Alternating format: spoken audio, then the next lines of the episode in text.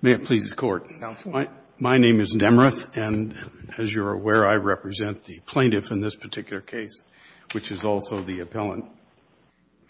This case stems from an automobile accident which occurred in August of 2015, wherein the defendant plowed into the back of the plaintiff's car going about 65 miles an hour. The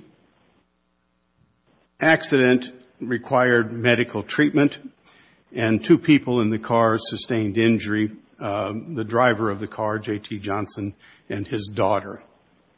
A couple points that are probably important in this case, and I want to make note of.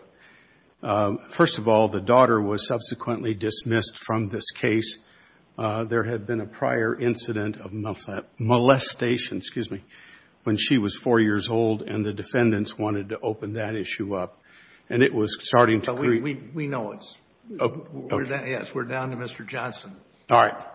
Um, the second issue that I want to bring to the Court's attention um, is the fact that Before, I hate to say this, but you're not claiming that you preserved the issue of the uh, discovery ruling in your notice to appeal, are you, for the daughter?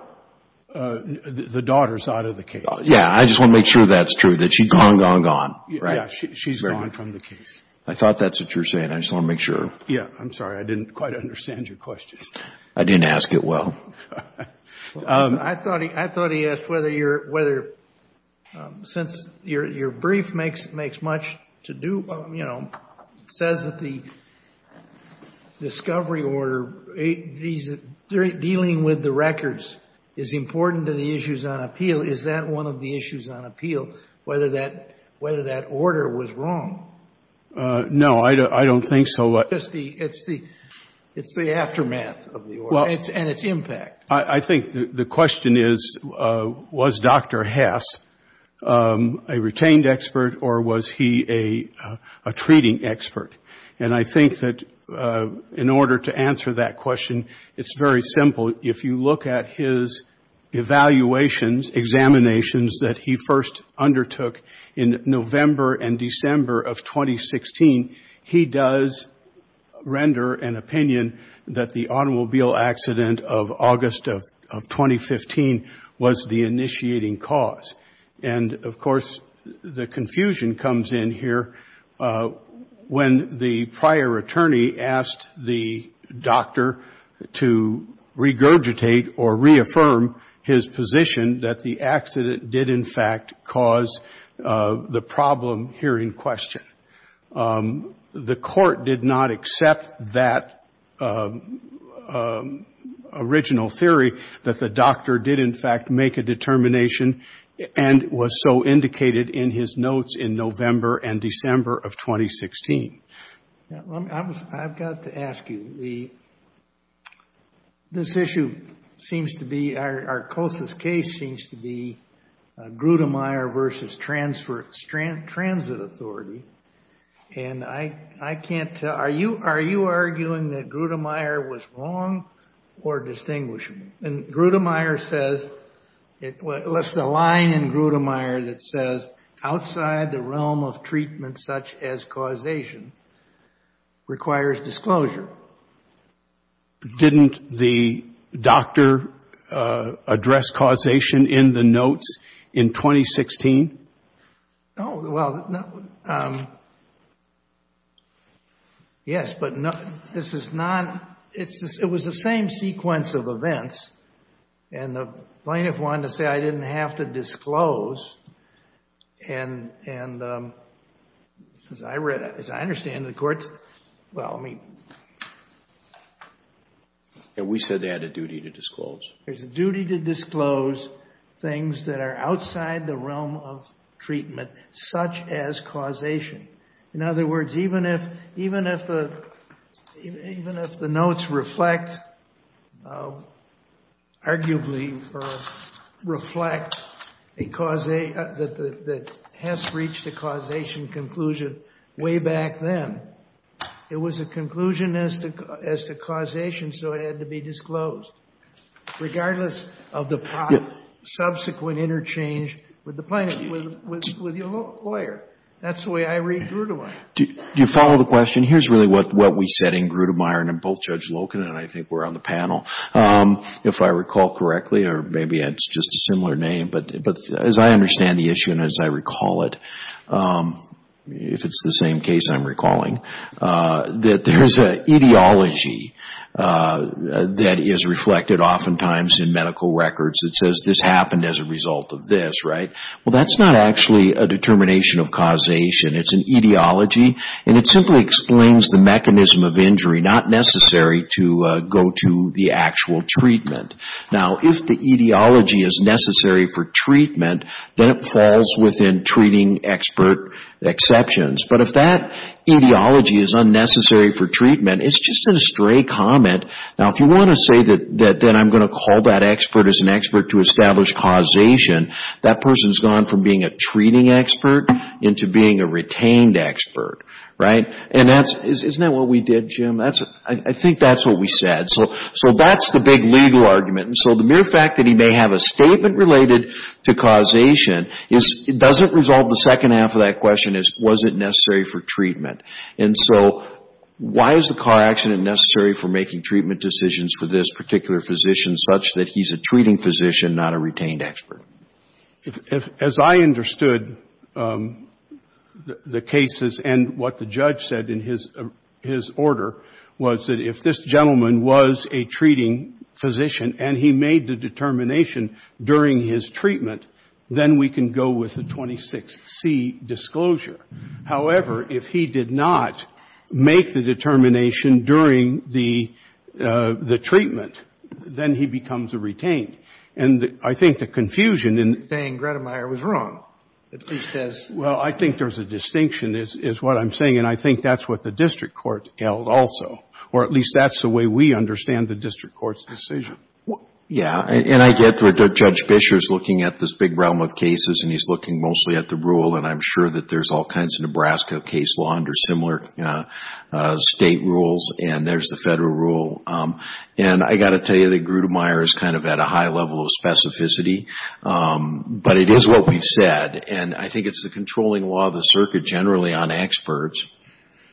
And and so I think you're going to, I mean, uh, it's good enough to say that Judge Fischer believed that if it was in the course of treatment, then we're at 26C, but we may not believe that based on our reading of Gretemeyer, and I think that's the basis for Judge Loken's original question. And I think the second point that it comes back to is a point of I'm just reading from it. If a treating physician will testify about matters outside the realm of treatment, such as causation of a condition, disclosure requirements are triggered. Regardless of whether the plaintiff's lawyer then comes comes to the physician years later and, and in you know, likes what he hears and says you're going to be a witness. An expert witness, it has to be disclosed. Is that what you're saying as a retained expert? Doesn't matter. Yeah, what we're saying is that once you cross over to a statement of causation, unless somehow that causation is uh, care and treatment determinative, they're really a 26B expert rather than a 26C expert. It's the kind of thing only circuit judges talk about. I know. I was I was reading from a paragraph, the first sentence of which is, under Rule 26, non-retained experts, including treating health care providers, are subject to less stringent disclosure requirements than a retained expert. However. That's the point. No. However, if a treating physician will testify about matters outside the realm of treatment, such as a causation issue in a subsequent litigation, then you've got to disclose them, whether he's retained or non-retained. How does the district court. Be retained for litigation. How does the district court get to the position that that if he was subsequently retained to opine on causation. Uh, it doesn't matter whether it was. The question is whether he. It's a. He had a. He had a. If he had a. If he was going to testify as to a causation issue, he was going to if he was going to give an expert opinion on causation, whenever he formed it, whatever he was paid before or after to give it, if he's going to testify as an expert, he has to be disclosed. Um, this aspect. That's what Grudemeyer says. I'm sorry, but I don't agree with that. And I don't — uh, and I—and I think that's what the district court ruled. You're asking us to overrule our understanding of Grudemeyer. I mean, that's the fact of it. I guess I would ask you to reread that because I don't think it's that narrow. I'm going to reserve the rest of my time. I don't think that Judge Loken said anything differently than what I'm saying, but I just want you to understand what we're saying, is that that causation puts you into a different category requiring a more specific disclosure unless it goes to the actual course of treatment. And didn't disclose the course of treatment?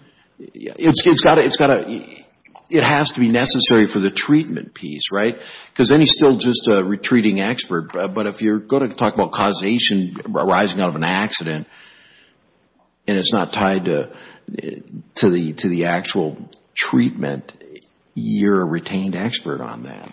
All right. Now, you're not going to sit down yet. The first, your first issue presented in your brief reads, and I quote, did the U.S. District Court err in denying plaintiff's motion to seal and ordering production of the daughter's mental health history?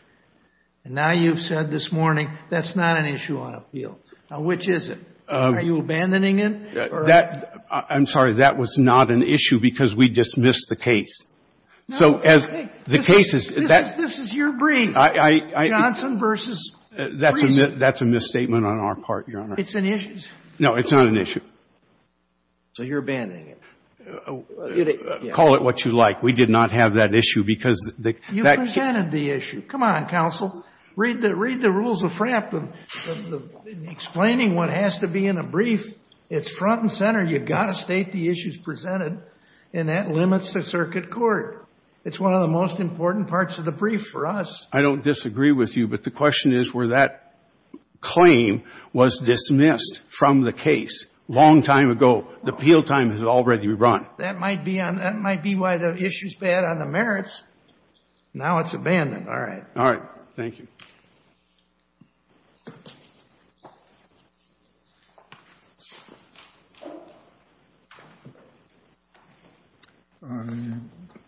They are.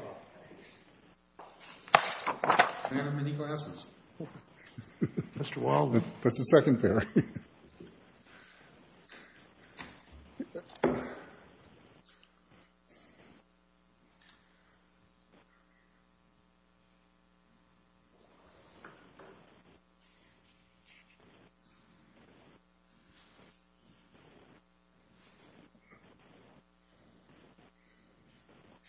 Your Honor, may it please the Court. I'm uh, Raymond Walden, uh, representing the appellee defendant, uh, Jenna Friesen.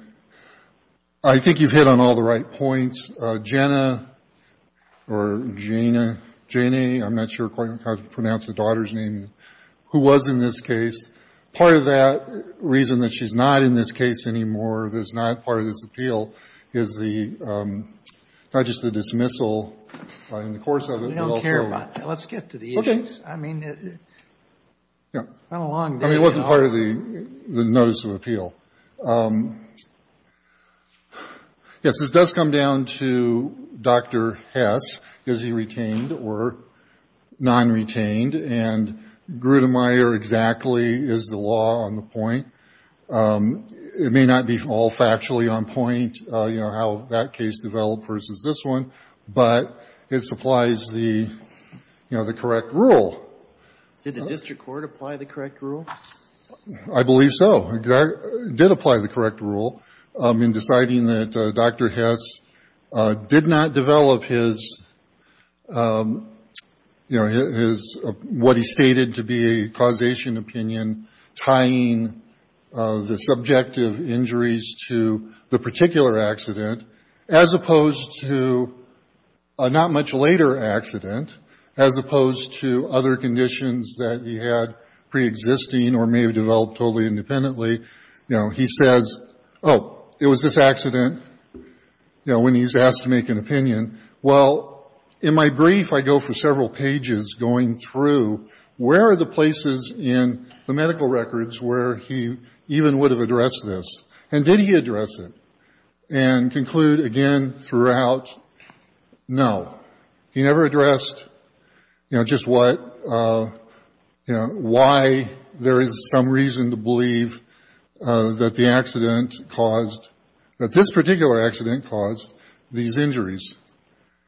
Um, and there's a duty to have a, I mean, well, a plaintiff has to have an expert to support subjective injuries causation. That's Nebraska law. So um, Judge Buescher definitely applied the law correctly when it got to the summary judgment stage, because he'd already excluded all of the experts on causation and backing up. He, uh, you know, he was asked after we filed for summary judgment to reconsider all of that, and he carefully went back over it all.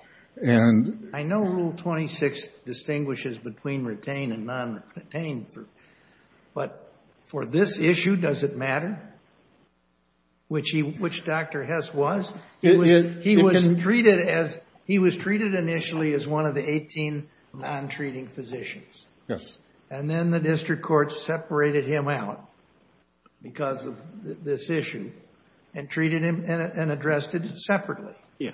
Right. So it doesn't matter whether he was retained for litigation or put forth as simply a past treating physician, does it? Well, I believe Judge Buescher um, thought that if he's a non-retained expert, you know, then he he did have, um, you know, he said enough, or he may have said enough. I mean, he didn't really have to address that Uh, because he was finding that he was not a non-retained expert who had developed, I mean, that's the other part of that from Grudemeyer, who had developed his causation opinion in the course of the treatment.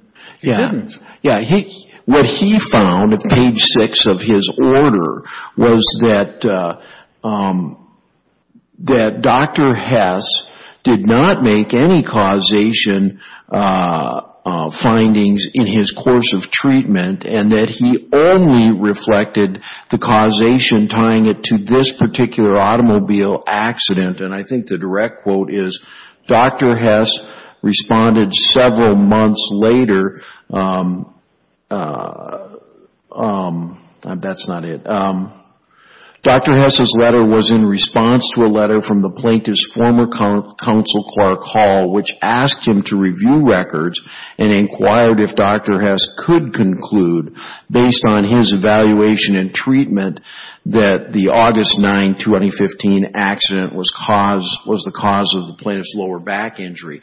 Now, that's not a question related to treatment. That's a question of just plain old causation, which brings it into the heart Uh, Grudemeyer. And Grudemeyer, as you recall, it says we don't really care whether he's treating or non-treating. Once you give a causation theory unrelated to the treatment, you have to do the retained expert disclosure. And that's what Judge Buescher found. Yes, exactly. And I think he's exactly right on that. Um, you know, if you're a retained expert, then, you know, there's this whole raft of things, you know, from the rule, Uh, 26A2B, uh, uh, which just aren't there.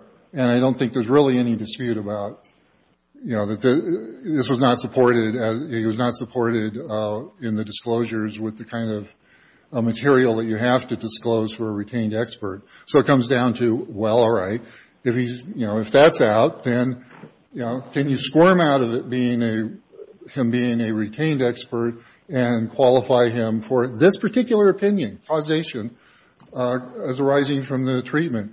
And no. Uh, and uh, Judge, and in his reconsideration, you know, that part of that order, um, Judge Buescher, you know, kind of did some technical things, but then he gets down to it in a footnote on the merits saying, you know, it's not there. You know, you can go through the medical records, and he really didn't do anything, but as as, uh, Judge Erickson pointed out, uh cited in you know in etiology what the history was being given. But there was no occasion for this you know, particular uh doctor to, you know, in giving treatment, to look at, well, was it this accident? Was it that accident? Was it something else? He was presenting, his job was to treat this person's uh condition as presented to him at the particular points in time that he was giving him treatment. And that was really all that went on. And you look at the medical records, you know, in some other cases, there may be some reason why you have to pin it down to one thing or another. I don't see a whole lot of that in in my practice where doctors in treatment are really coming up with causation analyses. Uh, you know, they're just treating the patients that they have, you know, and what they have to do, you know, at the time. Is the absence of Dr. Hess's opinion alone sufficient to sustain uh, Judge Buescher's uh, uh, ultimate conclusions in this case? Yes. And so the arguments that are advanced of the other 17 experts that that Judge Buescher struck as a result of finding that the Rule 26 disclosures were not detailed enough is sort of a red herring at this point if if he can't get past the Hess question. Well, it's kind of part of the reasoning about why it all comes down to Hess. Because There's no evidence the other 17 treating did not actually, were not presented as having an opinion on causation. So without a retained expert or Dr. Hess um, providing that opinion, there is no evidence of causation and the claim fails as a matter of law. Exactly. And there was Dr. Barna who was, you know, kind of sent to the showers early, Um, who clearly was being presented as a retained accident or um, expert and clearly was not uh, supported with anything about how did he form this opinion. It's just, you know, stated there in his report. Uh, but uh, as um, Judge Buescher pointed out, there was nothing about the methodology or about, you know, the basis for, you know, uh you know for how the opinion was formed. So he tossed them out and came back with the whole raft of experts all over again, really doesn't say anything new, um, given a second chance to, you know, about all the rest of them. Um, Dr. Hess is really presented in about the same way still. And it was in the reconsideration then that the uh, plaintiff throws in, oh, well, here's all these medical records and it's in there. Well, no, it wasn't in there. And, you know, the judge pointed that out. And I kind of broke it down in more detail in our uh, brief to you folks about it's just not there. In the medical records that he formed any kind of an opinion about why it was this accident rather than something else for these injuries. Uh, it's just a toss-off sort of a uh, opinion. And the purpose of these rules is that at some point you really have to put up or be tossed out. You know, you have to have something behind your experts. Yeah, you get to bluff all you want early on, you know, when you're a plaintiff presenting, you know, demands and developing through discovery early. You know, but at some point you have to say, yeah, okay, here's my experts on these questions and here's why they form those opinions and what the basis are. And, okay, then you get to have your depositions and troubleshoot it and so forth and eventually you get to trial. But back at this stage, if you can't support it, then you don't get to move forward. And that's what Judge Buescher very clearly and correctly was saying. You know, I'm going to strike these experts. I realize this is going to basically be the case. You know, whether he was right or not, he gave them another chance. So it doesn't really matter, whether he was right or not about giving him another chance. Uh, the chance was given and was not, actually uh, taken advantage of. Nothing new was was provided except, you know, more rhetoric and and mix-up of, you know, I it's a big mess. I was just looking again, refreshing, at 26A2C. And, of course, it doesn't talk about causation or anything like that. Uh, it just says it defines experts who must report. And what we have here is the interplay with that and Nebraska law saying if you're going to bring this claim, you've got to have an expert on causation. Yes. So we have to we have to interpret that requirement of state law and the definition in 26A2 of who's got to report and not. Exactly. So it seems to me what the district court is saying, well, if if in the dismissal, in the final in the final end is, if the if the only if the if you're required to give an opinion and the only person who has that opinion is someone who did would not did not give a report, an expert report as required, then obviously it was required. Or first it's required if you've got to have the opinion. Is that, and that's so Grunemeyer, whether ostensibly or implicitly or explicitly, is dealing with that interplay, right?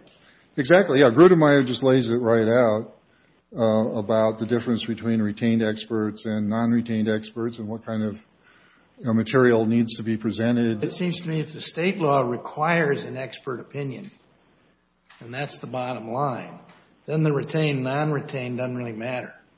Well, yeah, if he doesn't qualify under either one of those uh, to be entitled to give an opinion to the jury, and that was the finding, under neither category, um, can this go forward, then we ask for a leave to do summary judgment. Whatever he is, he has to provide a report under federal rules if he's going to give an opinion that's, expert opinion that's required as an element of your state law claim. Yes. And I uh, would ask the Court to affirm Judge Buescher and the summary judgment and um, just leave it at that. Thank you, Your Honors.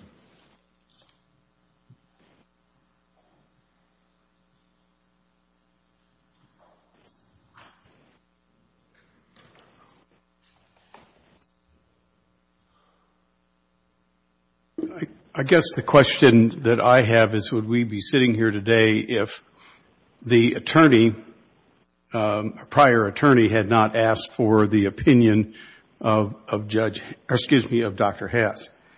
And um, Judge Loken, you read the Rule 26, and I think um, the district court judge indicated that if Hess is only a treating doctor, the report or the information that would, was provided would be fine.